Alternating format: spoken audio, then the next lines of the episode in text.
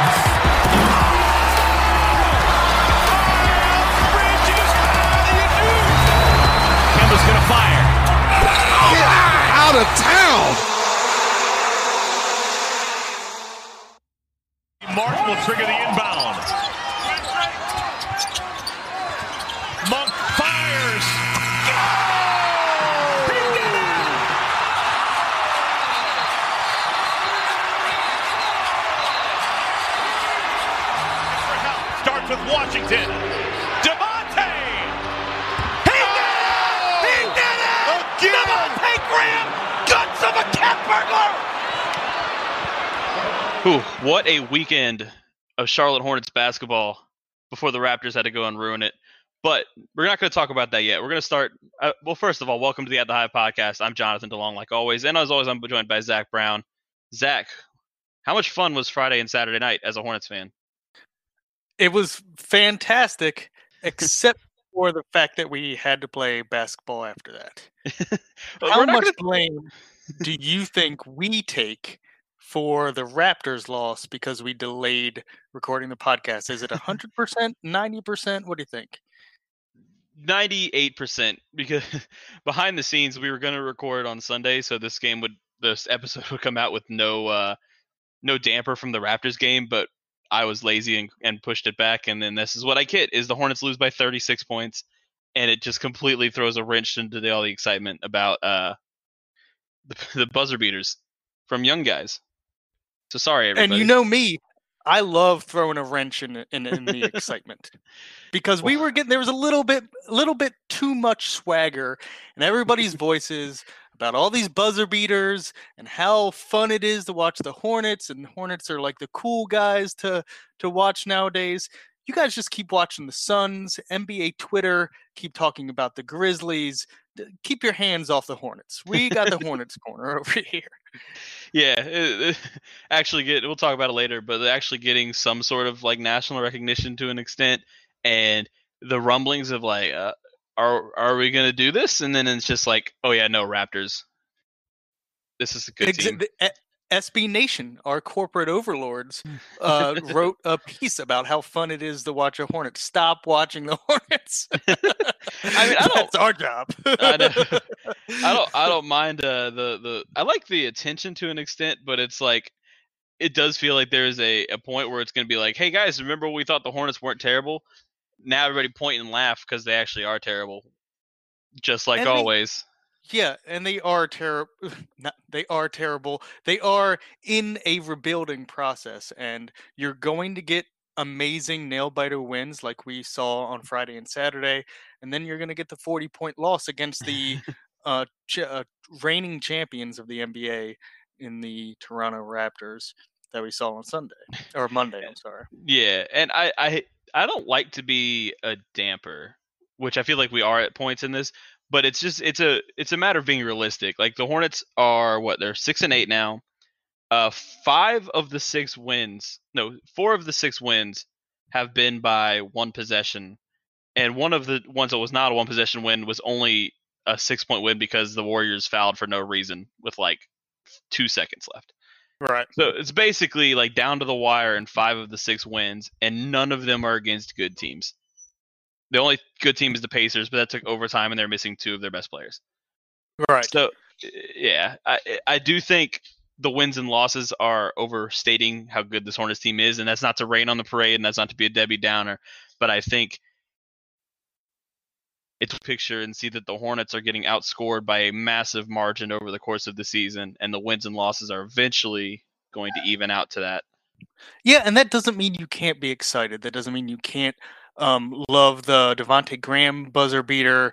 You can't love it when uh, Terry Rozier goes off for 33 points against the Grizzlies, although that was a close loss. It's still fun to watch this team. I get it, but we're in a a generation of the Charlotte Hornets that there's look, it's going to be a losing season. We're going through a rebuilding process. And what's going to happen is we're catching the people that we win against off guard because we were supposed to be a train wreck. We were supposed to be a, a trash fire. And it's not as much of a trash fire as people have thought because of the likes of Miles Bridges and PJ Washington. And you know what's going to happen, Jonathan? What? Next year, next year, we're not going to have those nail biter w- winners because they're going to be prepared for our PJ Washingtons, our Miles Bridges, our Devonte Grahams, and you saw this in the iteration of the Kemba Walker Charlotte Hornets, where we would have a winning season, we would get to the first round of the playoffs that season, and then the next season they wouldn't be shocked when they would come into Charlotte or host the Hornets away, and they would know exactly how to play it so that they would double team Walker and then someone would have to hit an outside shot and then you have Nick Batum giving the ball away, giving the ball away. it's just we're in iterations of this thing and you just have to let them grow and I'm excited that people are happy watching them but you have to know where this team is, where this franchise is. Yeah, I do like that people are kind of buying in to the excitement about it. It's just that, and I totally agree with you that I, I every game I watch, like I hope the Hornets pull this game out. I hope they win this game. No, they won't.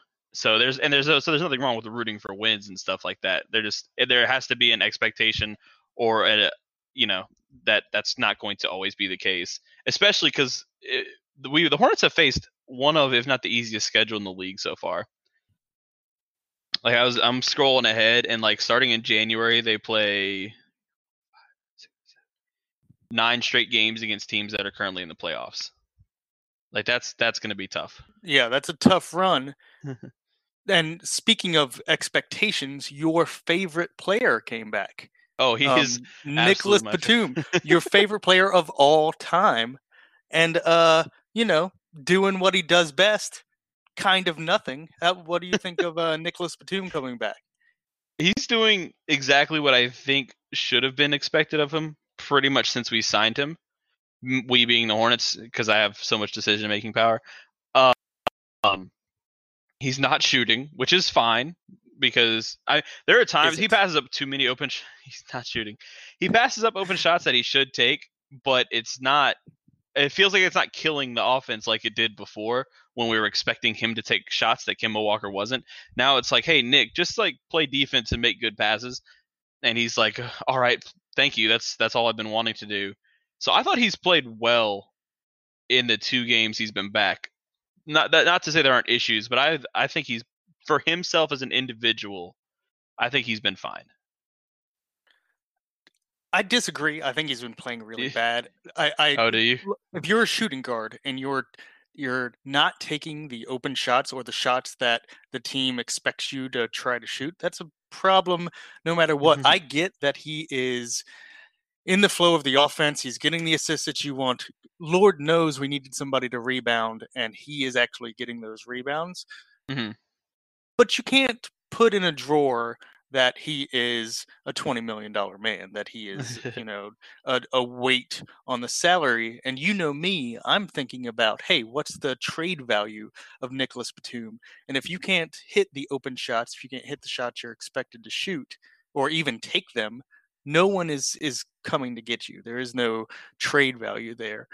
And you know, we're two games in. It may change, but from what I've seen, if you know, when, when Cody Martin does it, I'm like, oh wow, look at it. But this is not Cody Martin. This is Nicolas Batum, who, you know, we've been saddled with for four years. I know you don't like that idea of him, but that's you know, I I, I want I want to see him be better, and I want to see him take the open just take the open shots. What do you have to lose at this point?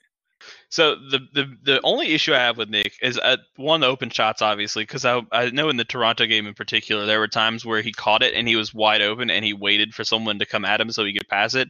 And it's like Mhm. it's a, it's okay to shoot Nick. Like you can facilitate and shoot. The two aren't mutually exclusive. The only issue I have is I think he's playing too much right now. And I know you probably agree with that. I, I do agree with it. I I know the person that you want to play in replace of him, and I'm not sure. I, like if you are you're you want Cody Martin to play, right? Well, it's, uh, so the version of Nicolas Batum we're getting right now is very almost the exact same player as Cody Martin. He's like an experienced version of Cody Martin that plays not as hard. You know, you substitute some veteran savvy in favor of less energy. But like looking at their stat lines and stuff, like Nicolas Batum took four shots and he had six rebounds and four assists uh, against the Raptors and and that's pretty much what Cody Martin does. He just doesn't shoot. He plays good defense. He gets rebounds. He moves the ball. And it's like if you're going to get that from someone and you're not expecting to win games, you might as well get it from the rookie just to see what he can grow into. I get your stance on that. I think that Nicolas Batum is way better than Cody Martin. Actually, they're not the same Right now, yeah. Because you have a small sample size with Cody Martin, you if you're Borrego, you want to rely on that veteran savvy, that experience that he has, and I think that in the long run, you're going to see a better stat line from Nick Batum than you will from Cody Martin this year for certain. Um, Yeah. I I agree d- with that. I just it's just the the amount like Cody Martin went down to two minutes and then he didn't get until garbage time against the Raptors while Nick played 29 and 25 minutes in the two games. Like he's almost leading the team in minutes these two games since he's been back. And if I am Kupchak and uh, I'm talking to Borrego, I want him to have the minutes because I want him to show some type of usefulness to some team in this league. I mean, you know, if we're thinking about it on that level. Um, but I, I agree with you. I think that Cody Martin has suffered since Nick Batum has come back, but I think you're in store for it for a while. No, I get that, and I I kind of hope I understand also from Borrego's perspective. He likes having a veteran out there because Batum, for all of his flaws, does kind of help things connect better. Like the offense moves a little bit better, the defense seems to be more cohesive.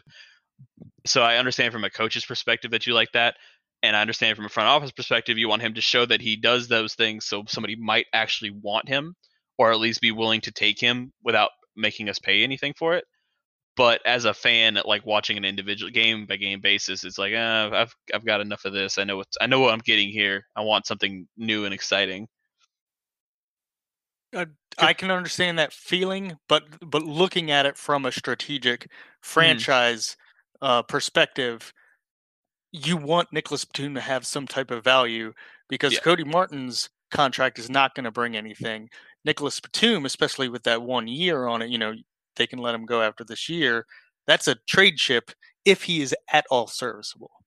yeah but cody martin's not the only person who's uh losing out to minutes right now dwayne bacon uh sat out with knee swell and swelling in his knee and has not played real like he played in the garbage time against the raptors but doesn't got he has not played meaningful minutes since then uh thoughts Yeah, do you do you think you owe him money because you've been on, on Bacon train for so long? like like he wasn't playing well. He wasn't hitting the shot. He's in there for the offensive to to inject some offensive energy, and he hasn't been hitting those shots. And if you don't hit the shots, you don't get uh, playing time. Mean, Yeah. is that is it just as black as white and white as that? I think that's what it is. Well, first of all, are you asking if I owe him money because I like the front office listened to our us talk about him and we're like, wow, you know what? They're right.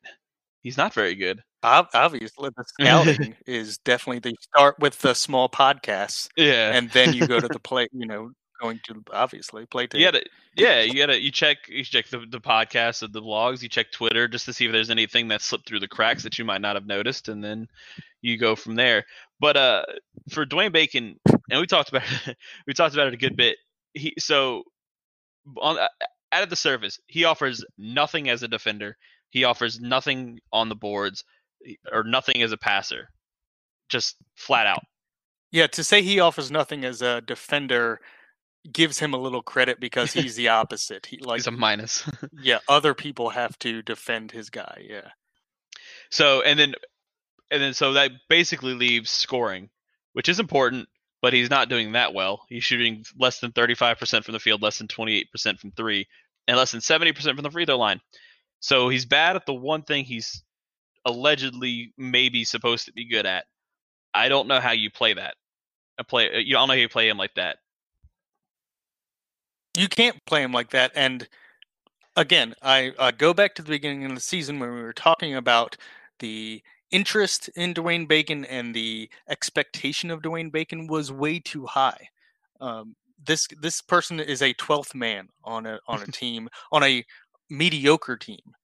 Yeah. And uh, you know that's no. I'm not trying to disparage Dwayne Bacon. I think that there is a you know five percent chance that he could become a starter, a reliable starter on a team. But that's great for where Dwayne Bacon is is in his career, and you know we're giving people time that normally would not have time. Uh, Yeah. in a in a competitive NBA team. Yeah, and I know that there's some appeal in his skill set because he can create his own shot, allegedly, because he can shoot. And by that, I mean he can shoot tough mid range jump shots. But he's not good enough at that for you to lean on that. And so if, if he's a 12th man, like you said, which I uh, uh, agree with, the you want them to have a complementary skill set. And Dwayne Bacon has an alpha skill set, but he doesn't have the talent to play with that alpha skills or that alpha mentality. Sure, and I could totally see three years down the road him developing some type of defense that would Mhm. make him a re- reliable bench player. I don't know if it's going to happen on the Hornets.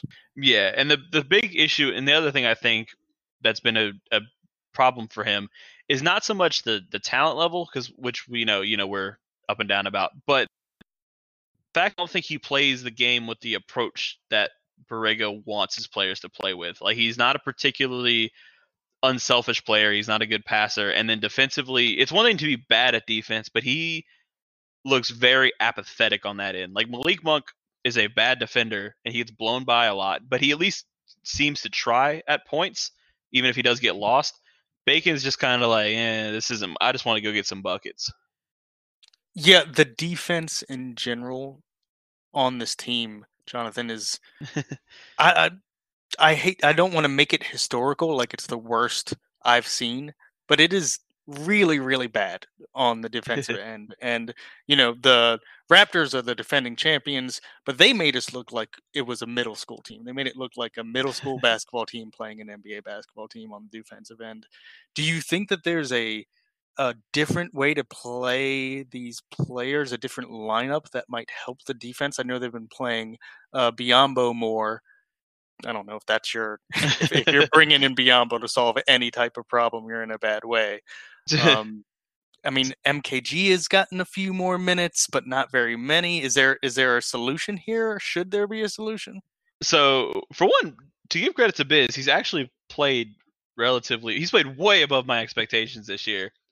Like I wrote the preview for him this season and was like, yeah, Biz is here for now, probably very temporarily, and he's like, and he's actually been like a useful rotation player. And this, like, I think I remember that was the nine nine word preview on Bismack Biyombo, right? Yeah, nine he's he's here. Yeah. But like, you could argue, I think that this has been like the best season of his career.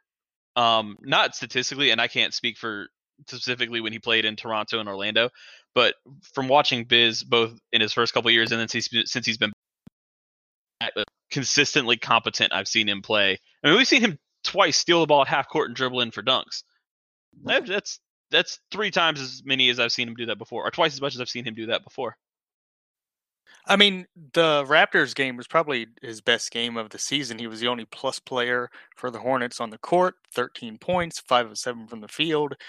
And he looked like he knew what he was doing in the game versus everyone else on the Hornets. It's a big caveat, you know. Literally everyone else, yeah. Oh, Biz is averaging a career high in scoring this year, actually.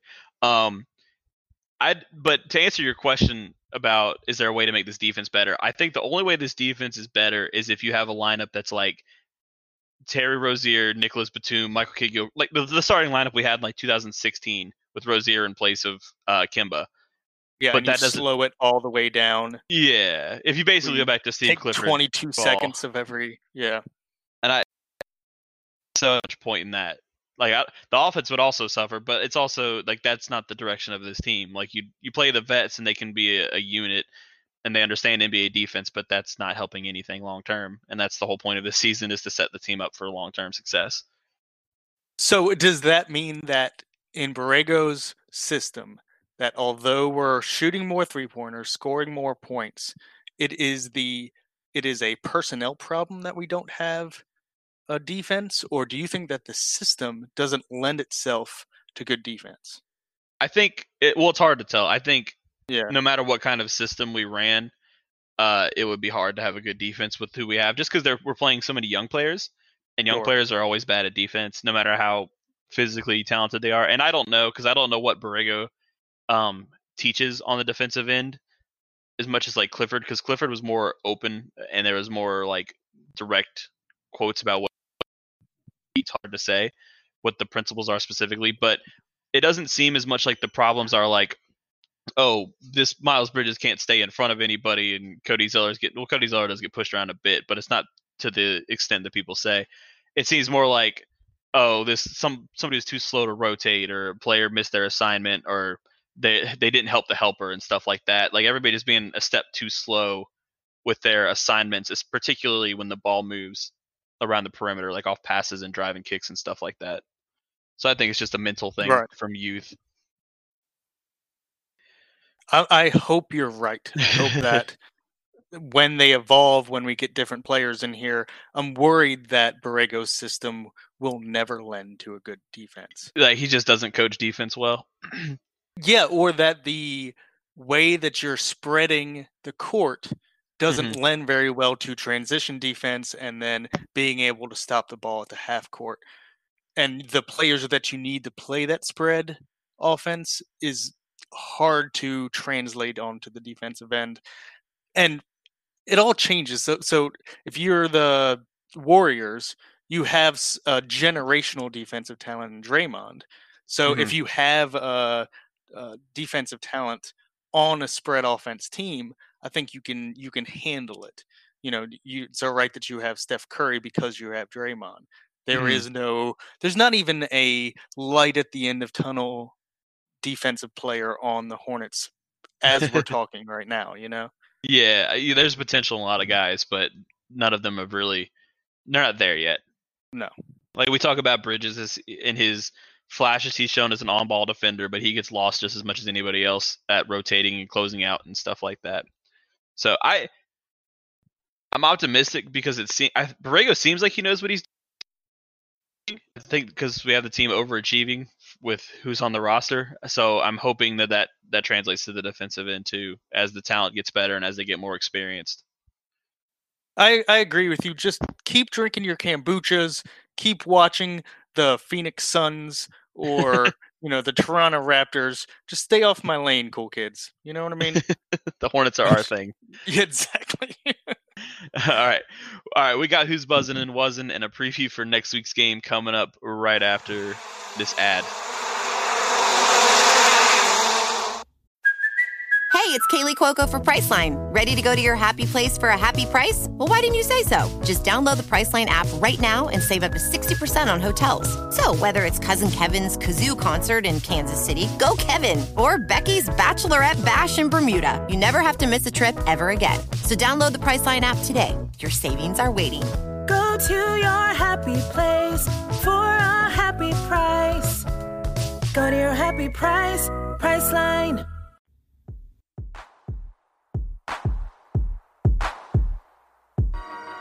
Welcome back to the At the Hive podcast. It's time for who's buzzing and who wasn't. I'm gonna start, Yeah. Zach. Yeah, I'm gonna start. My first buzzing is I have two. I have a couple candidates. I'm sorry if I steal from you, but I'm gonna go with Malik Monk. Oh, that was my uh, buzzing from last last pod. Yeah, so he's he He's really showed out. Yeah, he has. and I like Malik Monk. When Malik Monk does good things, there's always this like fear that like, well, we've seen this before, but you need to do it more than once in like a three week span. And before Monday night's game against the Raptors, which we're just not going to count because everybody played poorly. Uh, Malik Monk played well, has played well for an extended stretch of games, and that's with him struggling to shoot from three. And I never thought I would have that. Never, I never thought I'd say that, or we'd be in this position. No, but he's doing the extra things, the things that he never did in his first couple years with the Hornets. I mean, you're talking about being one of the people, few people in, on the team who's been rebounding consistently, and then the assists, finding the open man. He's really been fitting well with the Borrego offense. Yeah, he led the team in rebounds in back-to-back games against the 76ers and the Grizzlies, which uh, don't think very many people saw that coming. Yeah, don't get me wrong. It's it's a it's a it's a low bar, but it's nice to see that he's doing the extra things, especially when, like you said, he's not hitting from the outside as you would want him to. Yeah, so that's I, I think extra impressive that he's playing well without doing the thing he was supposed to do Mm-hmm. best. Um, who is your first, or who is your buzzing person? Sure, my buzzing candidate is going to be the most obvious candidate because he's just really lit NBA Twitter on fire. He's really become the person that people talk about. I've seen articles on the Ringer about him. Devonte Graham is just having himself a season. And it's How- so fun to see. It's so fun to see how joyous he is on the court when he's playing well. You see little little baby Kemba moves in his game as well. Um, the way Kemba talked about Devonte uh, when they played Boston, and it's really good to see. I, you know, I think there's going to be a wall sometime in the season that he's going to hit, and where he's going to play starting players, and he's not going to be able to find the corners he's been able to find. But it's just been fun to watch Avante grow into the player that he's become. Uh, How like what were your expectations for him coming into the season? Like how far has he exceeded your expectations? You know me. I I you could figure that he would not be there's a there's a version of the season that would go he would not be on the team by the end of the season. This guy I mean this is an actual uh, rags to riches, you know, uh rose in the concrete kind of player. When he was first drafted, there was almost no time for him. There was almost, you know, he had to invest in himself to get where he is today. And that's why I really like him as a player especially if you give the contrast to Terry Rozier with the contract that he got and the way the two have been playing, you know, it's unfair to put them in contrast, but you kind of have to because they're both point guards on the same team. And Devonte Graham has just been really lights out, and I love his energy. And when you're contrasting it with the Terry Rozier energy, it's just two totally different people who approach the same position in different ways. He's he has very quickly become like my favorite player on this team. Um, at media day, he was asked like what his goals were for the season. Like, I'm gonna play my position well. I want to shoot the ball better, and I want to have fun. And I was like, oh, that's that's such a Devonte Graham answer now. Seeing like who he's grown into as a player, and just like how he handles all of his post game interviews and stuff, he just seems like a kid out there having fun playing basketball. Like he's not And too big for the moment. The moment's not too big for him. None of that stuff. For sure. And when you think about leaders on this team, you have to count Devonte Graham as one of them. Yeah, big great choice. I was, I was I thought about saying him, but yeah, I know it's the obvious choice, but I mean, you have to pick the person that's obvious when it's this, when the contrast is this big, you know? he's averaging 18 points and seven assists per game, as the which is like that's ahead of where Kemba Walker was at this point in his career. Just saying. And the and the buzzer beater and just like you said, the happiness and the joy with which he plays. It's fun to he's one of the reasons why the Hornets have been fun to watch. are both of our buzzing candidates beating the buzz Yeah. last couple of games. And my other who's buzzing is just the Hornets in general. We kind of talked about it before. Uh, everybody's like talking about the Hornets in a national light, and I know you don't like it. Get but, off my uh, yard, kids. Get off my yard. Ap- apparently NBA like they did their top 10 plays of the week and the Hornets got number 3 and number 1 in that play uh highlight package. It's just and people are recognizing what Devonte Graham's doing, they're recognizing what the Hornets are doing and they're recognizing how fun the Hornets are. And so uh there's some buzz around the Hornets. Thank God for Toronto uh, putting us in our place, giving us that little 35 point loss. It's uh, good. To, I like the wins. I like the buzzer beaters. It's good to make sure we don't get too much gravy in our turkey. You know what I mean?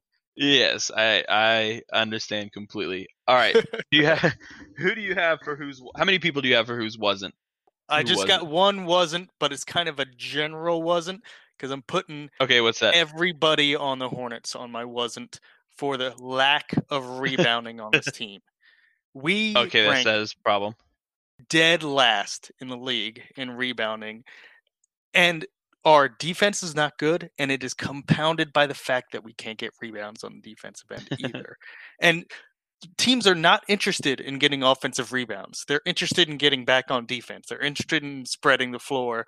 And the Charlotte Hornets, it it tells the tale that the that hold on, God, of course I'm gonna mess of that Nicolas Batum gets back onto the court and can lead the team in rebounds out of nowhere.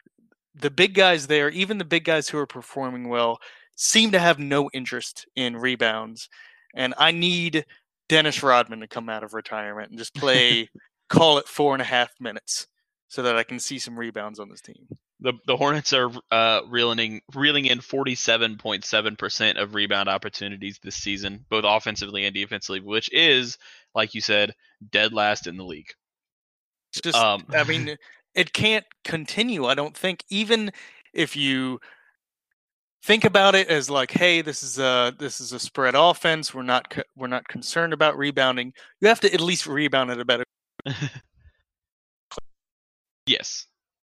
Right. All right. Yes. Just yeah. So, uh, I get it. You're not interested in rebounding either. That's fine. I put I- everybody to sleep. I'm just saying No. we need more rebounds. there uh, i remember i researched this a while ago um because steve clifford was a big proponent in getting back on defense and not worrying about offensive rebounding and i think rebounding to a point can be an overrated stat like running the football in the nfl but there is so bad or so good at it it does matter like if you're in the middle range it doesn't matter if you're like kind of good or kind of bad it's all kind of the same but if you're really really bad it does really hinder your team, and that's where the Hornets are at this point.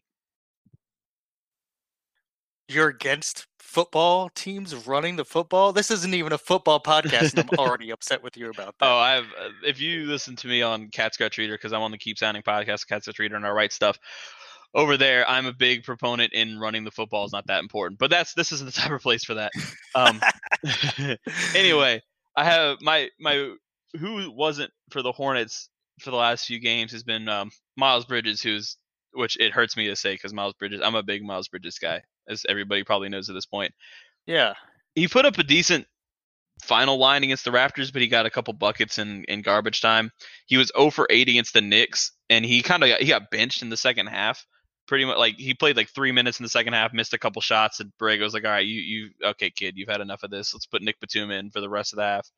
Um, against the Pistons, he didn't shoot. Like he took six shots in 25 minutes, was a minus 18. He just looks uncomfortable right now. I don't really know how to explain it. Like he looks passive uh, when he, he looks passive at points, but then he has times where he's like, I need to be aggressive, and he forces the issue too much.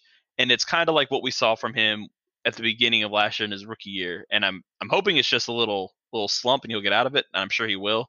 But the last couple games haven't been very good to watch for him. uncomfortable is how I would describe his play. He's not doesn't exactly know where he fits in on this team or hasn't for the past couple games. And I think that if he were to commit to the stat that you don't like at all, rebounding. or a, a being a, being a defensive anchor on this team, you know, and being the explosive in the paint offensive player that we know he can be. If he found that kind of corner on this team, he could be indispensable. But I agree with you. His, his game has been suffering. I think as much as we've talked about PJ Washington on this podcast, I think the introduction of PJ Washington has really given him pause on where where he belongs on this team.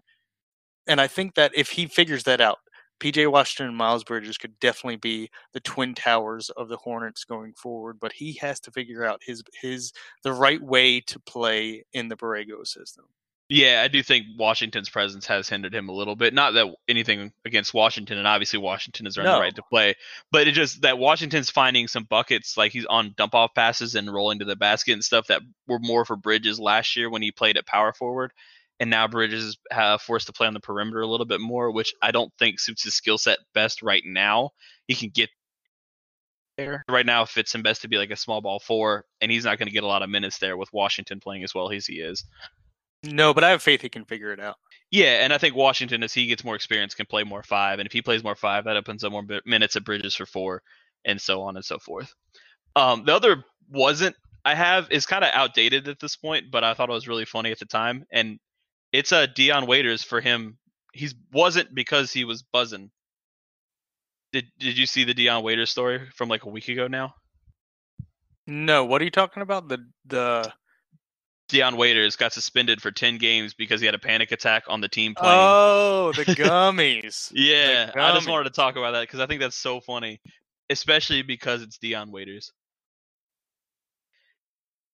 Like, I mean, if, what what would you like to say about it? I I I, just thought know. it was, it, I just thought it was funny. I wanted to bring it up. I thought he deserved a shout out. Yeah, category uh, for buzzing. yeah And, to uh, paraphrase uh uh Jalen and Jacoby, don't get fired, my friend. Don't do it.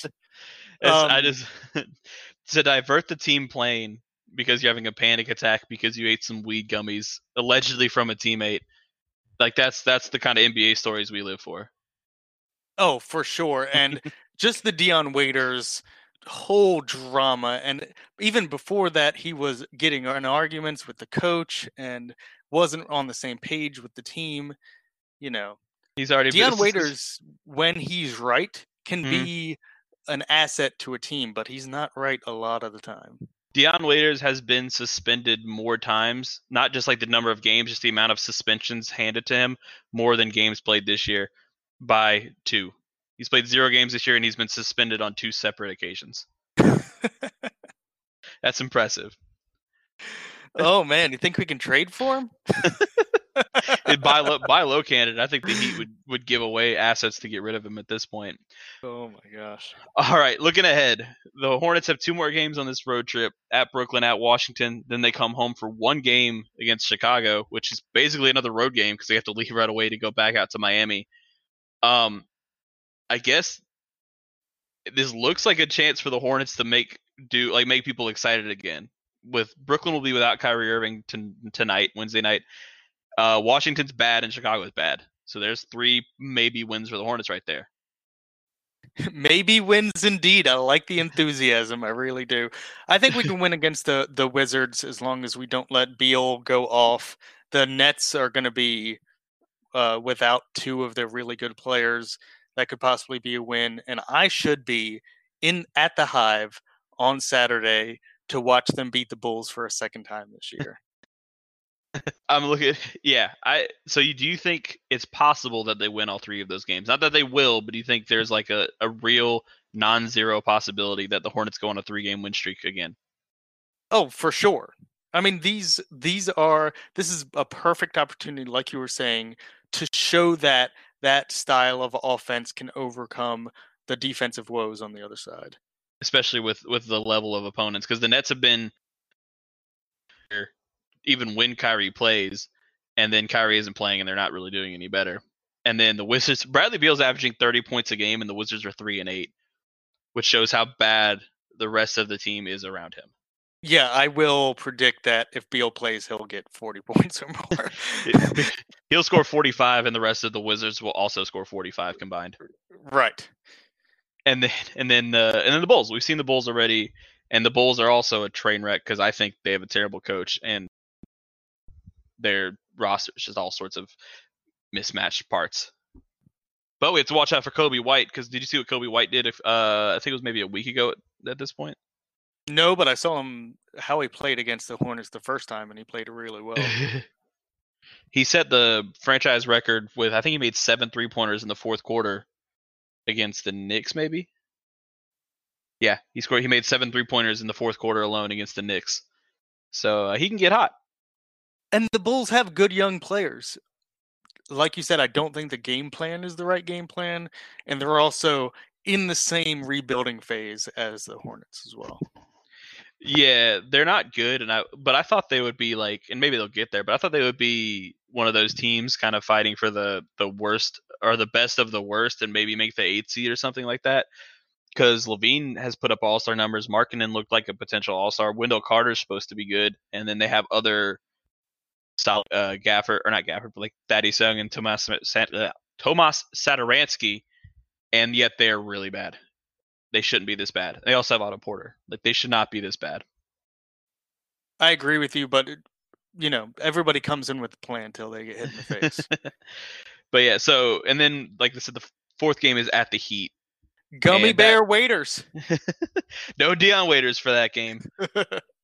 there, I honestly wouldn't be surprised if that's a game where uh, Jimmy Butler sits out for load management or injury management or something like that but it's too far in advance to say for sure. But what out of those four games, what do you think the Hornets record is?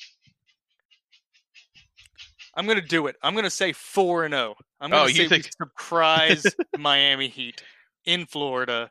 They're not ready for it. They're they don't care. It's the weekend, so they went to a bunch of clubs on Saturday and Sunday. You know what I mean?